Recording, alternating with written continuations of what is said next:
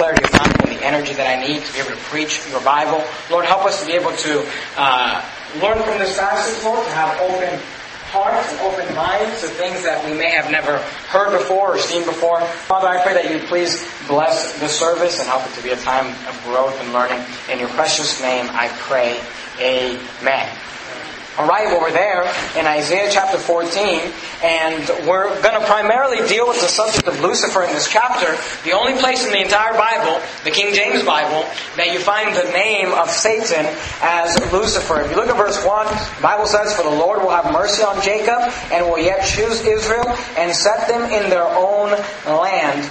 And the strangers shall be joined with them, and they shall cleave to the house of Jacob." Some people, I'm not preaching about this, but I just did want to mention it. Some people believe that this verse is a prophecy that was fulfilled in 1948 when Israel became a nation again, and they were placed there by the UN. But that's not exactly what this verse is referring to. When he says they will set them in their own land, this was a prophecy that was actually fulfilled 70 years after the Babylonian captivity when they were allowed, to go back into the land. Remember the books of Ezra and Nehemiah, how they came back from the captivity into the land. They rebuilt the temple, they rebuilt the walls.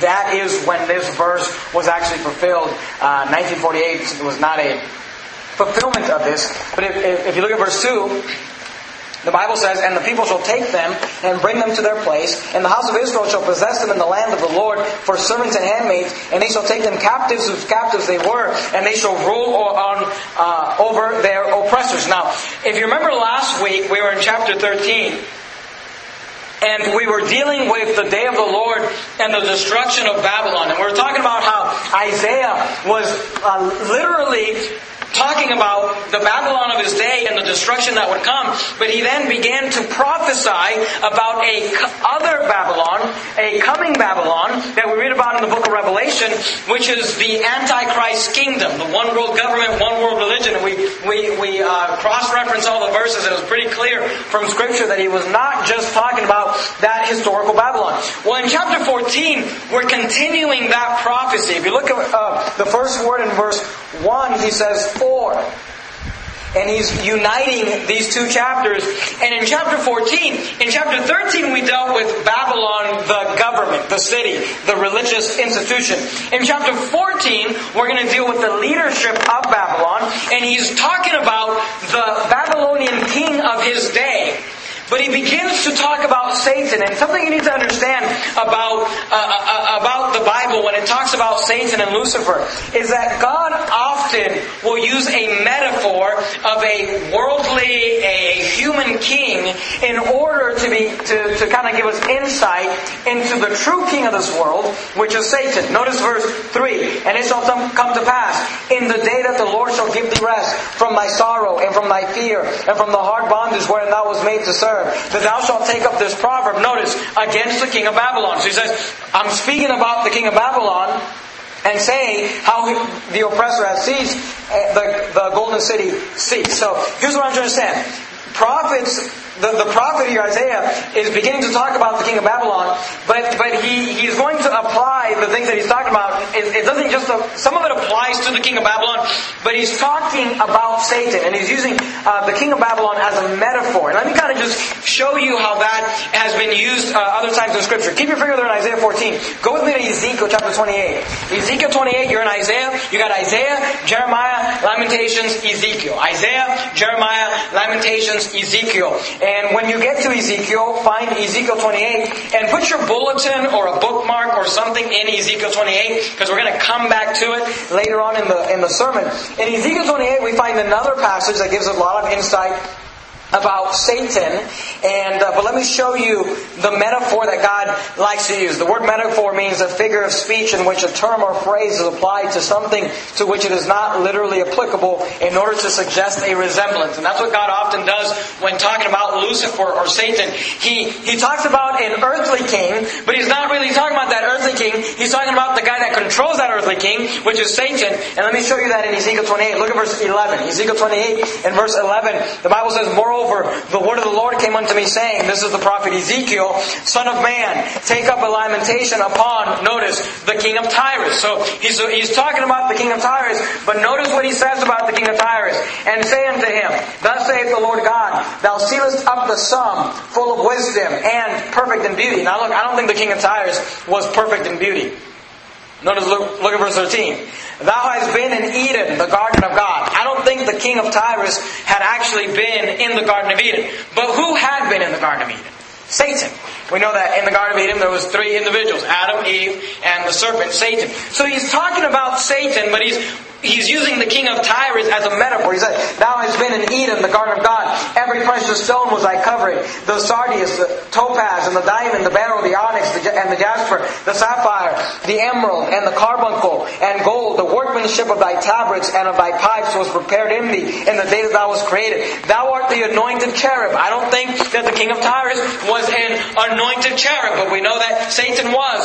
That covereth, and I have set thee so that thou was upon the holy mountain of God. I don't think that the king of Tyrus had been in the holy mountain of God in heaven. Thou hast walked up and down in the midst of the stones of fire. So I want you to see that in Ezekiel, we learn about Satan, and we're going to come back to Ezekiel, so keep your place there. But there's a metaphor used of the king of Tyrus. In Isaiah 14, if you make your way back to Isaiah 14, he's talking about the king of Babylon, but he begins to transition, and he's not really talking about the actual king of Babylon. He's talking about Satan. Look at verse number 5, Isaiah 14 and verse 5. The Lord hath broken the staff of the wicked and the scepter of the rulers. He who smote the people in wrath with a continual stroke. He that ruled the nations in anger and persecuted and not hindered. Now, the king of Babylon was the king of the known world at the time. So that statement, he that ruled the nations in anger, might apply to the actual king of Babylon, but it also applies to Satan. You don't have to turn here. If you're taking notes, you like to take notes, maybe write down these references. But in John chapter number 12 and verse 31, also chapter 14 and verse 30, and chapter 16 and verse 11, that's John 12:31, 14:30, and 16:11, the Bible calls Satan the prince of this world. In Ephesians 2:2, he's called the prince of the power of the air. In 2 Corinthians 4:4, he's called the God of this world, lowercase g, the God of this world. So see, Satan is the one who's running this world right now. And it definitely applies to him that he hath ruled the nations in anger. Notice verse 7. The whole earth is at rest and is quiet. They break forth into singing. Yea, the fir trees rejoice. Now again, he's using a metaphor. The trees are not actually speaking here. But he says, the fir trees rejoice at thee, and the cedars of Lebanon, saying, since thou art laid down, no feller. The word feller means someone who would cut us down. He says, no feller has come up against us. Hell from beneath is moved to thee, to meet thee at thy coming. It stirreth up the dead for thee, even all the chief ones of the earth. It hath raised up from their thrones all the kings of the nations. All they shall speak and say unto thee, art thou also become weak as we? Art thou become like unto us? Thy pomp is brought down to the grave, and the noise of the vials, the worm is spread under thee, and the worms cover thee. He's talking about the fact that this king is going to be brought down, and people are going to look, other kings are going to look at this king and say, are you become weak like one of us? Now notice verse 12. How art thou fallen from heaven, O Lucifer? We're told that the word Lucifer means light bearer. And I don't know if that's true or not, but the rest of the verse says, how art thou fallen from heaven, O Lucifer, son of the morning. Make note of that phrase, son of the morning. How art thou cut down to the ground, which didst weaken the nation. Now, just because we like to prove everything from the Word of God, keep your finger there in Isaiah, and go with me to the book of Luke, Matthew, Mark, and Luke. In the New Testament, Luke chapter number 10. You probably aren't asking this question, but somebody may ask this question. How do we know that Lucifer is Satan?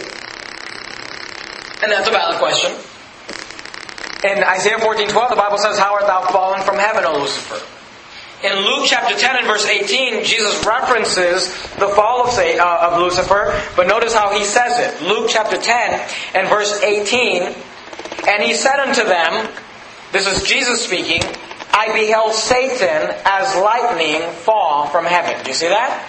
So we know Lucifer is fallen from heaven. Jesus said, yeah, I saw him fall. I saw Satan fall from heaven. So Jesus himself called him Satan. So we know Lucifer and Satan are the same individual. Now, And the question is this: when did Satan fall from heaven?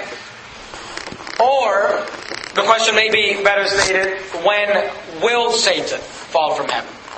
Today there are many Christians, and I want to try to teach you this from the Bible. Go to the book of Revelation. I feel like as we've been preaching through the book of Isaiah, I've been teaching an eschatology class or something. You know, eschatology is the doctrine of the end times. And I didn't realize how much Isaiah talks about end times prophecy, but it seems like every chapter we're talking about the Antichrist or the one world government, one world religion.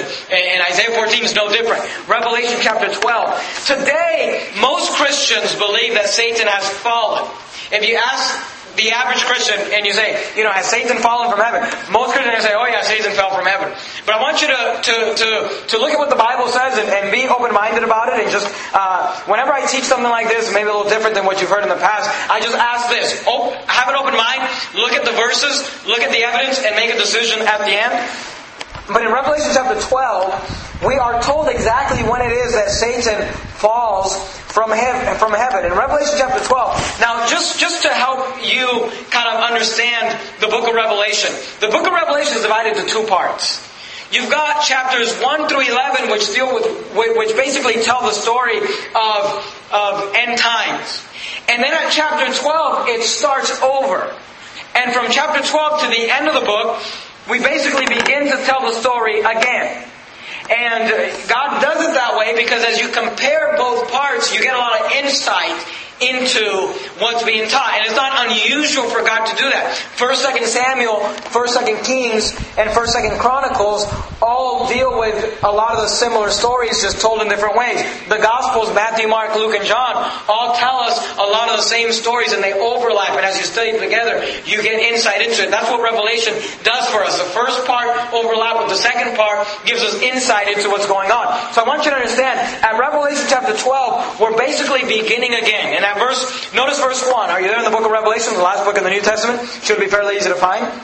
In Revelation chapter 12, and look at verse 1, the Bible says, "And there appeared a great wonder in heaven, a woman clothed with the sun, and the moon under her feet, and upon her head a crown of 12 stars." Now, this woman represents the nation of Israel, or the people of Israel, and really it's a representation of the people of God. If you remember, Joseph had a vision and a dream of the nation of Israel and how they would, and basically the brothers, his brothers, the actual children of Israel, but not the tribes, but the actual children of Israel, and how they bowed down to them. And if you remember in that dream, he dreamt that the sun and the moon and the 12 stars bowed down to him, or the 11 stars bowed down to him. So this is all a picture of God's people. And notice, there was a woman clothed with the sun, and the moon under her feet, and upon her head the crown of 12 stars. We have Israel. Verse 2. "And she being with child." Now that child is the Lord Jesus Christ. "And she being with child cried, travailing in birth, and pain to be delivered." Because Jesus did come from the physical, you know, nation of Israel. He was physically a descendant of Abraham and David. He was a Jew. So this woman gave birth to this child, Jesus, and cried, travailing in birth, and pain to be delivered. Verse 3. "And there appeared another wonder in heaven, and behold, a great red dragon." The red dragon is Satan. I don't have time to develop it. You can do the cross references, but dragon is always Satan in the book of Revelation. "Having 7 heads and 10 horns and 7 crowns upon his head." Look at verse 4. "And his tail drew the third part of the stars of heaven." Those are the fallen angels, the devils, or the demons. Remember, he took a third of the angels with him, and they became what we know today as devils or demons. "And his tail drew the third part of the stars of heaven," verse 4, "and did cast them to the earth. And the dragon stood before the woman, which was ready to be delivered, for to devour her child as soon as it was born." Remember if the Christmas story? We sang a Christmas song tonight. Remember the Christmas story where Jesus, when he was born, they attempted to have every child that was 2 years old and under killed. Why? Because Satan was ready to devour the child as soon as it was born. Satan wanted to make sure that this child did not survive. Satan wanted to make sure that this child died. Look at verse 5. "And she brought forth a man-child." That's Jesus. who was to rule all nations with a rod of iron. If you cross-reference that phrase, a rod of iron, and I don't have time to do it tonight, we have a lot more to look at, but if you cross-reference that rod of iron, you'll find that that is the Lord Jesus Christ ruling the nations. And her child was caught up unto God and to His throne. Remember, the Lord Jesus Christ ascended up to heaven after His resurrection. So this is all talking about Jesus. Look at verse 6. And the woman fled into the wilderness, where she had the place prepared of God, and that they should feed her there, notice this, 1,263 days. 1,263 days. That's 1,260 days. Now, if you follow a 30-day like type of a lunar calendar, you will figure out, if you do the math quickly in your head, that is 42 months or 3.5 years. Now, that number ought to just stand out to you as that's a big number in end times prophecy, known as the time of tribulation, or the first part of Daniel's 70th week or whatever. But notice, the woman fled into the wilderness, where she had a place prepared of God, that they should feed her there 1,263 days. Now notice this, okay? When she goes into the wilderness to be fed of God and to be protected by God for those 3.5 years, at that point, in verse 7, and there was a war in heaven. Michael and his angels fought against the dragon, and the dragon fought and his angels, and prevailed not. Neither was their place found any more in heaven.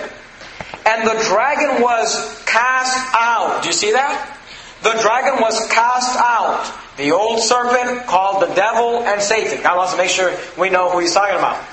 Which deceiveth the whole world. He was cast out into the earth, and his angels were cast out with him. So let me ask you a question. According to Revelation chapter 12, when was Satan and his angels cast out of heaven? It was at this time of the 2,263 days, which was end times prophecy, which is tribulation time. Notice verse 10. And I heard a loud voice saying in heaven, Now is come salvation and strength and the kingdom of our God and the power of His Christ. For the accuser of our brethren is cast down, which accused them before our God day and night. And they overcame him by the blood of the Lamb and by the word of their testimony. And they loved not their lives unto death. Therefore rejoice, ye heavens, and ye that dwell in them. Woe to the inhabitants of earth. Make note of this in verse 12. Woe to the inhabitants of earth and of the sea. For the devil is come down unto you, having great wrath, because he knoweth that he hath but a short time. When the devil is cast out, he comes down to earth, the Bible says, with great wrath. He's very angry because he knows that he has a short amount of time. What is that amount of time? 1,263 days. Now notice verse 13. And when the dragon saw that he was cast unto the earth, okay? When he saw that he was cast into the earth, he persecuted the woman. Now, who's the woman? It's God's people. Because notice, which brought forth the man-child, and to the woman were given two wings of a great eagle, that she might fly into the wilderness, into her place, where she is nourished for. Make note of this. This is all. And I wish I had the time to just develop all of it, but I just don't. But this is all end times verbiage. Notice, where she is nourished for, notice this, a time.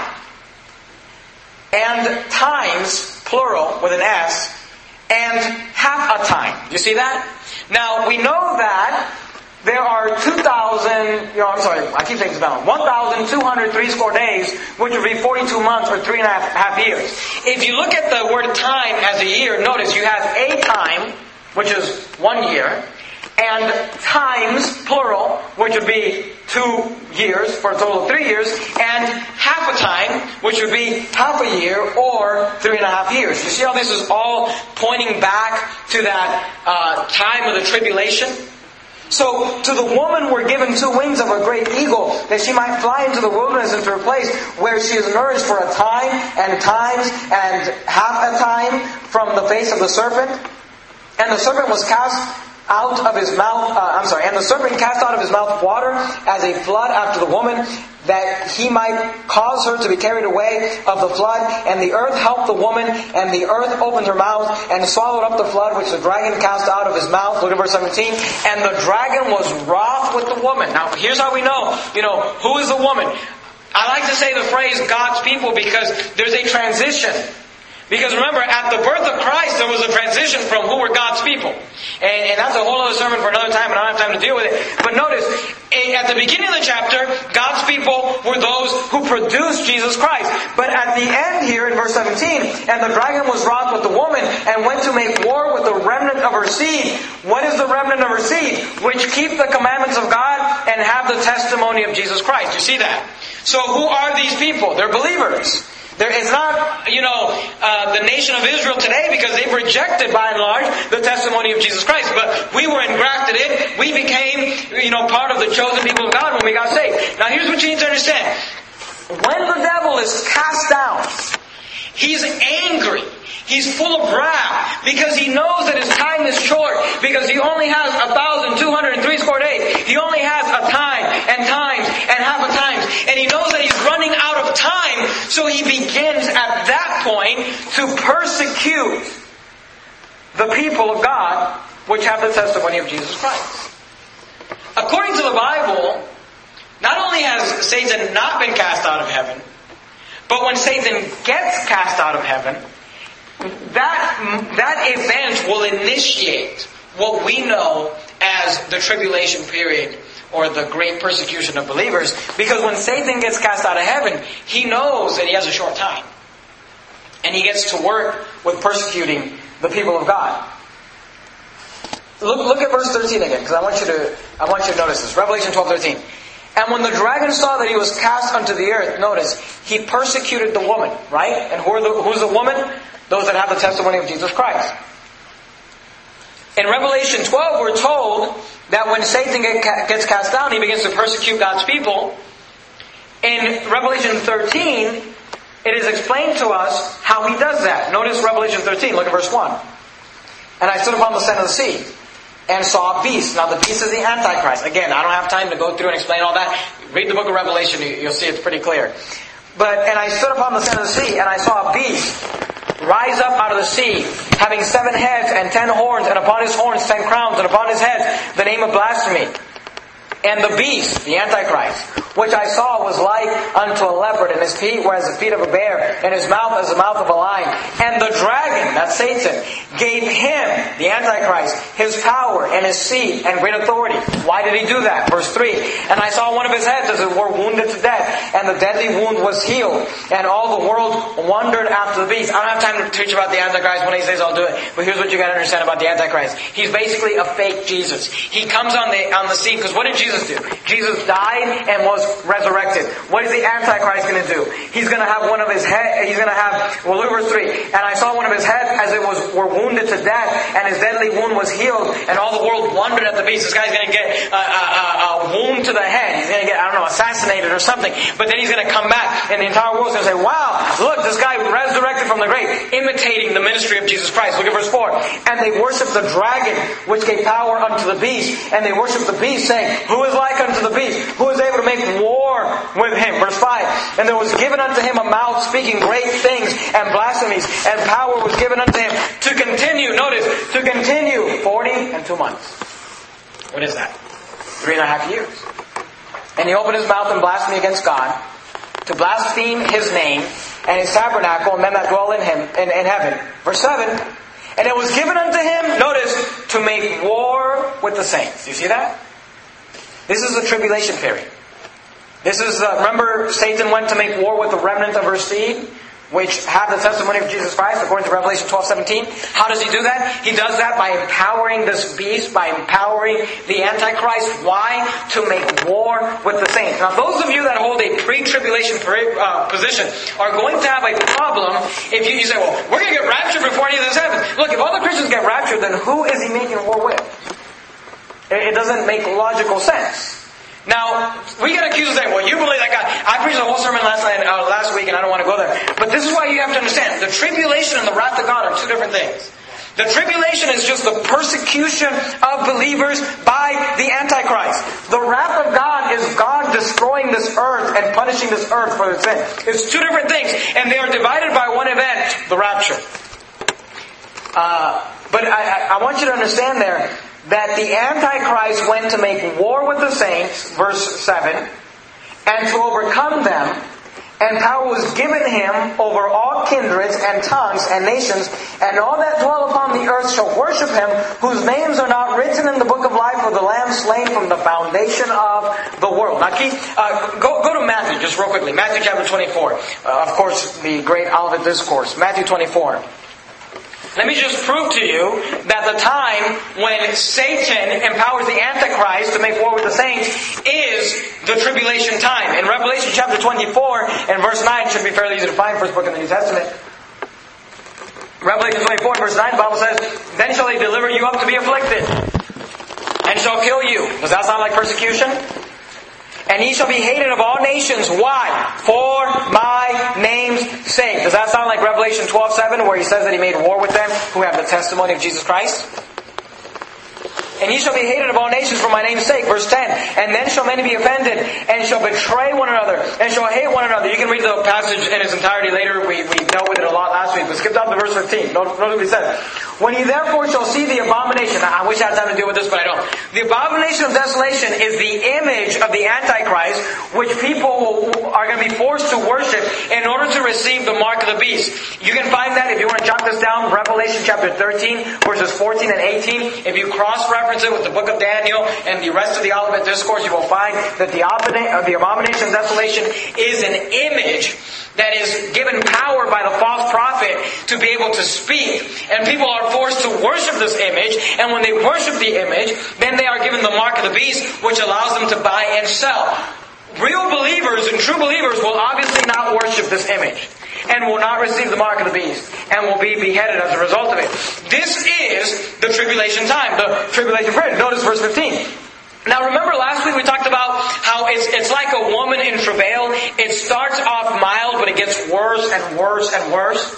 The persecution starts off kind of mild, but when you get to the abomination of desolation, it is to the point where it's the worst it's ever been. I mean, notice verse 15, Matthew 24, verse 15. "When ye therefore shall see the abomination of desolation, spoken of by Daniel the prophet, stand in the holy place, whosoever readeth, let him understand." Now notice what he said. This whole time there's been persecution, right? They deliver you up to be afflicted, to kill you for my name's sake. But he says, when you see the abomination of desolation, and you need to read this on your own, but let me kind of just give you a timeline, okay? You have the Antichrist, who's going to rise up as a political leader on this earth, as just a normal guy, who's just real, charismatic and good looking, and he's going to become some sort of a political leader. This guy is going to unite the entire world under a one world government.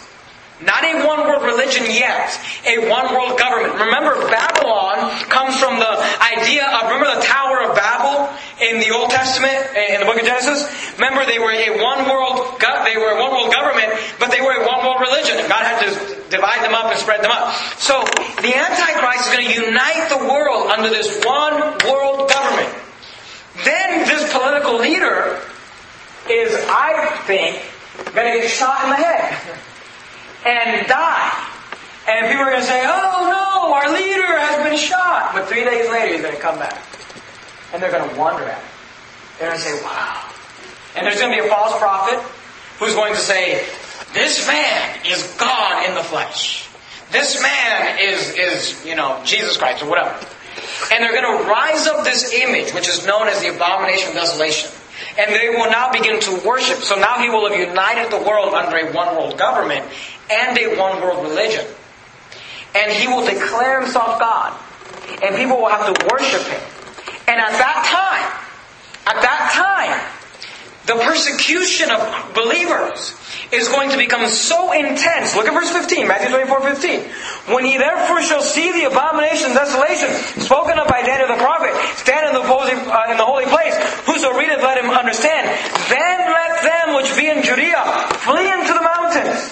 Let him which is on the housetop not come down to take anything out of his house, neither let him which is in the field return back to take his clothes. And woe unto them that are with child, and to them that give suck in those days. But pray ye that your flight be not not in the winter, neither on the Sabbath day. For then shall be great, what? Tribulation. Such as was not since the beginning of the world to this time, no, nor ever shall be. Pastor, you don't understand. The tribulation period is the time when God's going to pour out His wrath. That's not what the Bible said. The Bible says that when you see the abomination of desolation and they begin to kill you to the point where you don't even, you just flee to the mountains and you don't even go back home to grab anything, you just run. God says that's the great tribulation, such as was not since the beginning of the world to this time, nor ever shall be. Now, look, I know that there are books and commentaries and websites that are going to say what I just said is wrong, but you need to understand something. Those books are not the Word of God. And those commentaries are not the Word of God. And those notes you have in your school through your Bible are not the Word of God. I've just read to you the Word of God. Then, verse 21, shall be great tribulation, such as was not since the beginning of the world to this time, no ever shall be. And except those days should be shortened, there should no flesh be saved. But for the elect's sake, those days shall be shortened. So here's what I want you to understand. What begins, what kicks off this great persecution known as the Great Tribulation? Here's what kicks it off. Satan gets cast out of heaven. And he realizes, oh no, I have a short amount of time. And he begins to empower this beast in order to make war with the saints. Because he's down on earth with great wrath, realizing that his time is short because he only has 1,206 more days or 42 months. Times and half the time. He only has a short amount of time, so he gets busy. Now here's what I want you to understand, because I know some of you are probably a little confused. You're thinking, oh, wait a minute, Pastor. So Satan has not been cast out of heaven yet? Here's what you need to understand, okay? Go back to Ezekiel 28. Did you keep your place in Ezekiel 28? Ezekiel 28, look at verse 15. Here's what we know about Lucifer. Lucifer was a created being. Lucifer was created by God. He was created as a cherub. Ezekiel 28 tells us. But notice verse 15. Ezekiel 28 and verse 15. He's talking to Satan. He said, thou wast perfect in thy ways from the day that thou wast created. Do you see that? Now do you remember the creation week, Genesis chapter 1? Remember when God created the heavens and the earth and all that in them is. Everything was created in those 6 days of creation. Everything that's in heaven, everything that's in earth, and everything that's in them, including the angels and everything, okay? And at the end of that week, God looked at His creation and He said that it was very good, okay? So Satan, here's what we know. At the end of Genesis chapter 1, Satan, Lucifer, was created and he was perfect. Notice Ezekiel 20:15, thou wast perfect in thy ways from the day that thou wast created, until iniquity was found in thee. Now there came a time when iniquity or sin was found in Satan. Now the first time that we see Satan is in the form of a serpent in the Garden of Eden, which is in Genesis chapter, who knows? 3. Okay, right? So here's what you understand. At the end of chapter 1, Satan is perfect, beautiful, full of wisdom, full of beauty. But when we see him in chapter 3, with Adam and Eve, iniquity has already been found in him. So sometime between his creation and when he approaches Adam and Eve in the garden, he has sinned in his heart. And he has become a fallen creature in the sense that he's a sinner, but he has not yet fallen from heaven. Does that make sense? Now you say, well, Pastor, you're saying that Satan as a sinful creature was not kicked out of heaven? Well, let me prove it to you. Go to Job. Job chapter 1. If you open up your Old Testament right in the book of Psalms, you're more than likely following the book of Psalms right in the middle. Right before the book of Psalms, you got the book of Job. Okay? Here's what we know about Satan. In Genesis chapter 1, Satan was created perfect. By the time we get to Genesis chapter 3, iniquity has been found in him. He has not been cast out, though. In his sinful state, we learn something about Satan from the book of Job. Job chapter 1, look at verse 6. Open up in the middle, you got Psalms. Right before Psalms, you got Job. Job chapter 1 and verse 6. Remember this? Now, there was a day when the sons of God came to present themselves before the Lord, and Satan came also among them. Now, for those of you that know the book of Job, and I'm pretty sure all of you are pretty familiar with it, in the book of Job, is Satan a good guy or a bad guy? He's a bad guy. He's doing exactly what we're told he does in the book of Revelation. He's accusing the brethren. Because remember, he goes to God and God says, "Has thou considered my servant Job?" And he basically says, well, the only reason that Job serves you is because you're blessing him. If you quit blessing him and he curses you to your face, what's he doing? He's accusing him. And he's accusing him falsely because God says, okay, take everything he has. He took everything he has. And Job said, "The Lord giveth, the Lord taketh away, blessed be the name of the Lord." And then Satan comes back and says, well, if you take away his health, he'll curse you. He says, okay, go ahead and take away his health. Just don't kill him. And Satan and Job still would not curse God. But here's what I'm going to see. Satan is in a sinful state in the book of Job. But notice, Job chapter 1, verse 6. "Now there was a day when the sons of God came to present themselves before the Lord, and Satan came also among them." So Satan is in heaven as a sinful creature. Do you see that? Look at verse 7. "And the Lord said unto Satan, Whence comest thou? Or where are you coming from? Then Satan answered the Lord and said, From going to and fro in the earth, from walking up and down in it."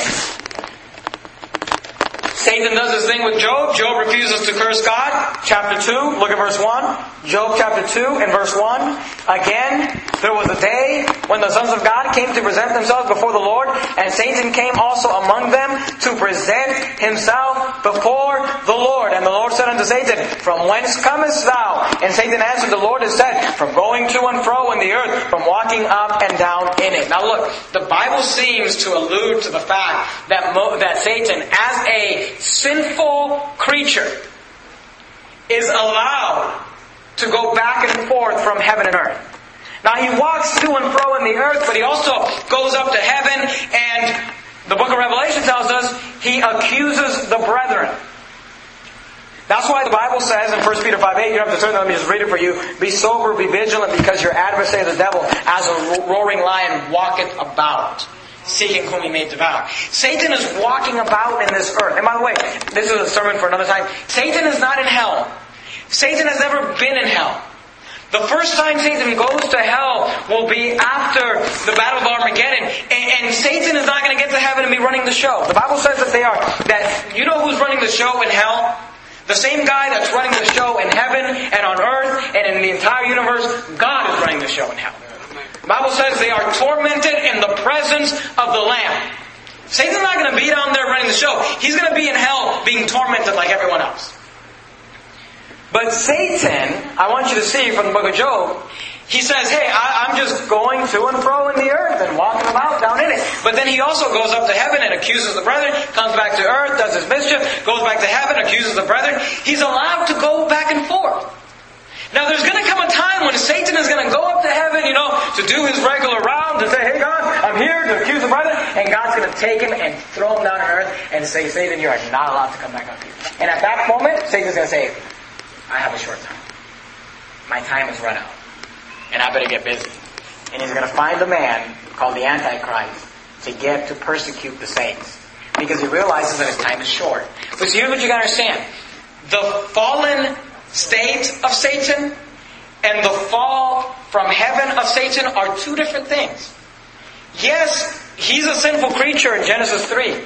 He's a sinful creature in the book of Job. But he's still going up to heaven, back and forth, accusing the brethren. But it's not till he is cast out of heaven in the tribulation period, when actually the tribulation period kicks off and he begins to persecute believers. Does that make sense? I know this stuff can get a little complicated sometimes. When Satan gets cast out, that kicks off the time of great tribulation or persecution of believers. Go back to Isaiah chapter 14. Isaiah chapter 14, look at verse... I don't even know what verse we were in. Good night. Verse 12 again. "How art thou fallen from heaven, O Lucifer, son of the morning? How art thou cut down to the ground, which didst weaken the nations?" Let me just say one more thing. People like to say, he said, "How art thou fallen from heaven, O Lucifer?" And they'll say, well, that's past tense. And even the Lord Jesus Christ, when he said, "I beheld Satan as lightning fall from heaven," they'll say that's past tense. But you got to understand, this is prophecy. And if you study prophecy, much of the prophecy is given as it already happening. There's prophecies in the book of Isaiah about the Lord Jesus Christ dying on the cross 700 years before the birth of Christ, and he's saying it as it's already. So you can't take prophecy being past tense and say, well, it already happened. Because as far as God is concerned, it already has happened. Does that make sense? Prophecy is often stated as already being in the past, even though it hasn't happened yet, because when God says something's going to happen, it's going to happen. Now let me show you just one more thing about Lucifer. We are told that the name Lucifer means light bearer, and you don't have to turn here just for sake of time, because I've got other things I want to show you. But we saw that the name of Lucifer in verse 12 is connected with this phrase, "son of the morning." In 2 Corinthians chapter 11 and verse 14, if you want to write this down for your notes, 2 Corinthians chapter 11 and verse 14, the Bible says this about Satan, "And no marvel, for Satan himself is transformed into an angel of light." And no marvel, for Satan himself is transformed into an angel of light. So the Bible seems to allude to this idea of Satan being a creature that's filled with light. Let me show you one more thing about this phrase, this verse. Isaiah 14 verse 12, "How art thou fallen from heaven, O Lucifer, son of the morning? How art thou cut down to the ground, which didst weaken the nations?" This is a verse that is often messed with in modern Bible versions. Now let me explain something to you, and you may not understand this, and if you don't understand what I'm saying, I want you to just hear out what I have to say, and you can ask me questions afterwards if you'd like. But at Verity Baptist Church, we believe that we only use the King James Bible in our church services. We believe that the King James Version of the Bible is God's inspired and preserved word for the English-speaking people. We have a DVD called New World Order Bible Versions. If you haven't watched it, it explains our position, and again, it's interesting. But we believe that today there is an attack by Satan on the Word of God. And we believe that many of the modern Bible versions have been messed with in order to change the Word of God. And let me show you an example of that. I have here in my pulpit, Brother Anderson Sr., the older Brother Anderson, gave me this a while ago. He said, if you ever preach about the NIV, he gave me this Bible that has the King James Bible and the New International Version side by side. It's a parallel Bible. The New International Version is the most, other than the King James Version, it's the most widely used Bible in America. Most churches use the New International Version. And there's tons of other versions that I could show you this, but the NIV is probably the most used, so I think it'll do well for our for the example here. But if you have a King James Bible with you, I just want to show you something, okay? In Isaiah chapter 14 and verse 12, okay, if you've got a King James Bible, look down at verse 12, okay? And actually, you know what? Let's do this. Go with me to the book of Revelation. Go back to Revelation chapter 22. Revelation chapter 22. And I know tonight is more of a teaching type stuff, so you guys are going to owe me tuition for this Bible college class, okay? And there's going to be a test. Let's see, Revelation chapter 22. Look at verse, we got to do this quickly because I'm running out of time. Revelation 22, look at verse 16, okay? Revelation 22, verse 16. Now, you have a King James Bible in front of you, hopefully, kind of. And so I'm going to read for you Revelation 22, 16. I want you to read, to look at it in your Bible as I read out of the King James, okay?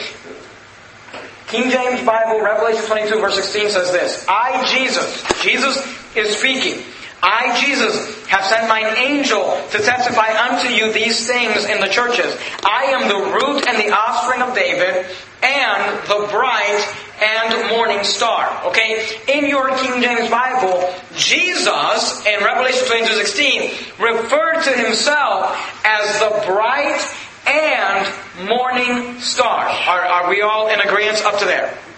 Okay, now you look down at your King James Bible, and I'm going to read for you from the New International Version, Revelation 22, verse 16, okay? So you look down at your King James, I'll read out the NIV, Revelation 22, 16. "I, Jesus, have sent my angel to give you this testimony for the churches. I am the root and the offspring of David and the bright morning star." Do you see that? Did you see the similarities? Okay? According to the King James Bible, in Revelation 22:16, Jesus is the bright and morning star. According to the New International Version, Revelation 22:16, Jesus is the bright morning star. They remove the word "and" That's okay. We'll let that slide, right? But they basically agree. They're both saying the same thing. According to both the King James and the NIV, Jesus is the bright and morning star, or the bright morning star. Go back to Isaiah chapter 14. Look at verse number 12. Now I'm going to read for you from the King James Bible, and you read along with me. Isaiah chapter 14 and verse 12 from the King James Bible says this: How art thou fallen from heaven, O Lucifer, son of the morning? How art thou cut down to the ground, which didst weaken the nations? Alright? Did that fit with your King James that you had? Okay? According to the King James Bible, in Isaiah chapter 14 and verse 12, How art thou fallen from heaven, O Lucifer? We know that Satan's name is Lucifer, and here's his title, Son of the Morning, right? According to our King James Bible. Now let me read for you the same verse out of the NIV. Isaiah chapter 14 and verse 12, out of the New International Version. I'm going to read to you out of the NIV while you read it from your King James, and tell me if these two say the same thing. How you have fallen from heaven, O morning star, son of the dawn. Was that the same as your King James Bible? What was different? Okay, number one, the name of Lucifer is gone. So in the New International Version, you read it from Genesis to Revelation, you don't know that Satan's name is Lucifer. Now, who would be benefited by us not knowing the name of Lucifer, other than Lucifer? But notice this. According to the King James, Jesus, in Revelation 22:16, is the bright and morning star. According to the NIV, Jesus in Revelation 22:16 is the bright and morning star. According to the King James, Lucifer is the son of the morning. But according to the NIV, Lucifer, or the one who has fallen from heaven, is the morning star. Do you see how the NIV gave Satan the title of Jesus Christ? You say, well, no, it's just easier to read. If it was just easier to read, I wouldn't have a problem with it. I have a problem with it because it calls Jesus Satan. I have a problem with it because it removes verses and it messes with doctrine. And here's what you got to understand. This has always been the agenda of Satan. Go to Genesis chapter number 3. Genesis chapter 3, look at verse 1. Genesis chapter 3. Notice the first time we found our friend Satan, and he's not our friend. But Genesis chapter 3, look at verse 1. This has always been the agenda of Satan. Genesis chapter 3 and verse 1. Genesis chapter 3 and verse 1, the Bible says, Now the serpent was more subtle than any beast of the field which the Lord God had made. And he said unto the woman, Remember, God went to Adam and Eve and he said, You can eat of every tree of the garden, but of the tree of the knowledge of good and evil. He said, Don't eat of that tree. The day that thou eatest thereof, thou shalt surely die. And notice, Satan shows up in chapter 3 and he says, Yea, hath God said? And he questions God's word. Notice what he says. You shall not eat of every tree of the garden. And the woman said unto the serpent, We may eat of the fruit of the trees of the garden. Because he says, well, hey, God said that you can't eat of every tree. And she says, no. We can eat of all the trees, but, verse 3, of the fruit of the tree which is in the midst of the garden, God has said you shall not eat of it, neither shall you touch it, lest you die. So Satan shows up and he questions the word of God. He said, Hath God said? And he said that you can't eat any of the trees? And Eve says, We can eat of all the trees. There's just one tree we can't eat of, the one in the middle. Now notice verse 4. And the serpent said unto the woman, Ye shall not surely die. Now God said ye shall surely die. And he changes God's word. He says ye shall not surely die. You need to understand this about Satan. From the beginning, he has been in the business of changing God's word. Of corrupting God's word. God says to Adam and Eve, Ye shall surely die. And Satan comes with his NIV and says, Ye shall not surely die. The Bible says that Lucifer, how art thou, O Lucifer, son of the morning, how art thou fallen from heaven? How art thou cut down? And the NIV says, no, that wasn't Lucifer. No, that wasn't the son of the morning. No, that was the morning star. It was Jesus Christ. The NIV attacks the deity of Jesus Christ. The NIV attacks salvation by grace through faith. The NIV removes key verses that prove that Jesus was God. Who but Lucifer would want to remove verses from a so-called translation of the Bible that proves that Jesus is God? Who but Lucifer would want to remove verses from a Bible in order to attack salvation by grace through faith? Say, well, it's just easier to read. If it was easier to read, we wouldn't have an issue with it. We have an issue with it because it's changed God's Word. It's warped God's Word. And that has always been the agenda of Satan. And if you don't understand that, or that doesn't make sense, or you think, well, I'd like to look more into that, talk to me after the service. I'd like to give you a New World Order Bible Version DVD. It'll show way more examples than just that. And it'll explain to you the attack on the Word of God. But that's just one example that I wanted to show you from Isaiah 14. But we got to move on. And by the way, John 8:44. Go back to Isaiah 14, verse 13. While you go there, I'll read for you out of John 8:44. Jesus said this about Lucifer, about Satan. He says, "Ye are of your father the devil." He's talking to the Pharisees. He says, "Ye are of your father the devil, and the lust of your father he will do. He was a murderer from the beginning and abode not in the truth." He abode not in the truth, because there is no truth in him. When he speaketh a lie, he speaketh of his own, for he is a liar and the father of it. And we see him in the Garden of Eden lying and changing God's Word. Go back to Isaiah 14. We're going to have to just finish here. But look at verse 13. Notice Satan's sin. And notice, we're in Isaiah chapter 14. And have you noticed that there's a theme throughout the book of Isaiah so far? And it's this theme of God hating pride. Every chapter we've dealt with the pride of the people and the pride in their heart. And notice in Isaiah 14 and verse 33, we're told why Satan was cast out of heaven. Verse 13, "For thou hast said in thine heart." Notice this. You got to underline this in your Bible. Notice what Satan says. "I will ascend into heaven." Underline this.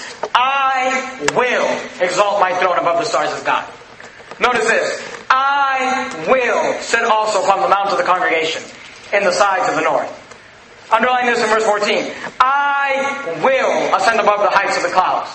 Underline this. "I will be like the Most High." You know what Satan's problem was? "I will." You see, it's a contrast from the Lord Jesus Christ, who said, "Not my will be done." Jesus says, "Not my will." He said, "Thy will, Father, not my will." But Satan says, "I will, I will, I will, I will." The problem with Satan was his will. You know what your problem is? Your will. God says, "I want you to do this." And you say, "Well, I want to." What are you saying? "I will." And you're putting yourself before God. It's a pride issue. It's always been a pride issue. "I will ascend into heaven. I will exalt my throne above the stars of God. I will sit upon the mount of the congregation on the sides of the north. I will ascend above the heights of the clouds." But notice this. "I will be like the Most High." People often teach, Satan wanted to dethrone God. Satan wanted to take the place of God. But that's not what the Bible says. The Bible does not say that Satan wanted to take the place of God. The Bible simply says that Satan wanted to be like God. Do you see that? See, the agenda of Satan has always been the same. Go back to Genesis chapter 3. Satan does not want to take the place of God. Satan just wants to become God. He doesn't mind being a different God. He says, hey, he can be the Most High, and I'm just going to be like the Most High. Did you catch that in Isaiah 14:14? "I will be like the Most High." He didn't say, "I will be the only Most High." He said, "I'll be like the Most High." But you got to understand this. From the beginning, this has been Satan's agenda. Are you back at Genesis chapter 3? Look at verse 5. Remember we just read that conversation? And notice what he says to Eve. "For God doth know that in the day ye eat thereof." Remember, he's trying to convince her to eat of the tree. He says, "For God doth know." Remember, he just told her, "Ye shall not surely die." He changed the word of God. "For God doth know that in the day ye eat thereof, then your eyes shall be opened, and ye shall be as" what? "Gods." You see that? Knowing good and evil. "And when the woman saw that the tree was good for food, and that it was pleasant to the eyes, and a tree to be desired to make one wise, she took of the fruit thereof, and did eat, and gave also unto her husband with her, and he did eat." See, Satan's agenda has always been this, of changing God's Word, and of teaching people that they can become like God, that they can become a God, and he wanted to be a God. He said, "Well, Pastor Menace, who believes today that people can become like gods? Okay, how about the Buddhists who teach that if you live a good life and you have good karma, eventually you're going to become reincarnated as something better. So you started off as a cockroach and you kind of got promoted to a caterpillar and now you're a human. But if you live a good life, then you'll die and you'll be reincarnated and eventually you'll get to the place of godhood." That's what they believe. So where did they get that from? Satan. Isn't that what he taught Eve? You shall be as God. Isn't that what He wanted? I will be like the Most High. What do the Hindus believe? Same thing. Did you know that the Mormons believe that a good Mormon will become the God of his own universe? You say the Mormons believe that? A mainstream religion in America believes that if you are a good Mormon, God will give you your own planet and you will be the God of that planet. And they don't believe that Jesus is the only God. They believe that Jesus is a God of many gods. And Jesus was one day a good Mormon who became God. And if you're a good Mormon, you can become a God of your own planet. And you can have all these Mormon wives and be impregnating them for eternity. And they will have babies for eternity so that you can populate your earth. Doesn't that sound great, ladies? For all of eternity, you can be pregnant, and that's heaven. That's what the Mormons teach. You say, there's no way they teach that. Look, just ask a Mormon. Go on their website. That's exactly what they teach. You say, who believes that? How about our society today who believes in hedonism, and that we worship man, and that basically man is God? How about the evolutionists who say that there is no God, and I am the God of my own life? I mean, how about the evolutionists who say that we started as a whatever, and became a whatever, and then a monkey, and eventually we're evolving and evolving and evolving, and getting better, better, better, and one day we're going to be God. So where did all these ideas of us becoming like God come from? I'll tell you exactly where they came from. A guy who said, I will ascend into heaven, I will exalt my throne above the stars of God, I will sit upon the mount of congregation, I will ascend above the heights of the clouds, I will be like the Most High, and then he goes to Eve and says that you can be like God too. You're not God. We must serve the true and only God. But this is the agenda of Satan. Change God's word, teach people that you don't need God, you can be God. It's not his will, it's your will. What do you want to do? Where do you want to go? This is Lucifer. So why do we need to know this? Because he's walking about seeking whom he may devour. And when you start thinking, well, I know the Bible says that I'm supposed to, but I want to, you may be influenced by Lucifer more than you think. Because what was his downfall? I will. I will. I will. What should we do? Like Jesus Christ. Not my will, but thine be done. Let's bow our heads and have a word of prayer. Father, thank you for allowing us to be able to study the book of Isaiah and to be able to study our enemy. Lord, there's a lot of false doctrine out there, and there's a lot of false Bible versions out there, and a lot of times people don't even know this. It's the first time they've heard it. And help our eyes to be open, and help us to be able to understand the Word of God and to be able to see, Lord, to not shut our eyes and to not be stubborn, but to see, wow, that verse did not read the same thing. God said one thing, He didn't say two different things. Help us to be open to the truth. Help us to resist the devil in our lives. Help us to not be like Peter and be influenced, Lord, but to be able to realize that there is a spiritual warfare going on. And Satan is trying to influence our lives and our way of thinking, trying to help us to become self-centered, almost like we are the God of our own universe. And help us, Lord, to be constantly just dying to ourselves and saying, not my will, but thine be done. We love you, Father, in your precious name I pray. Amen. Well, let's take our songbooks. We'll sing...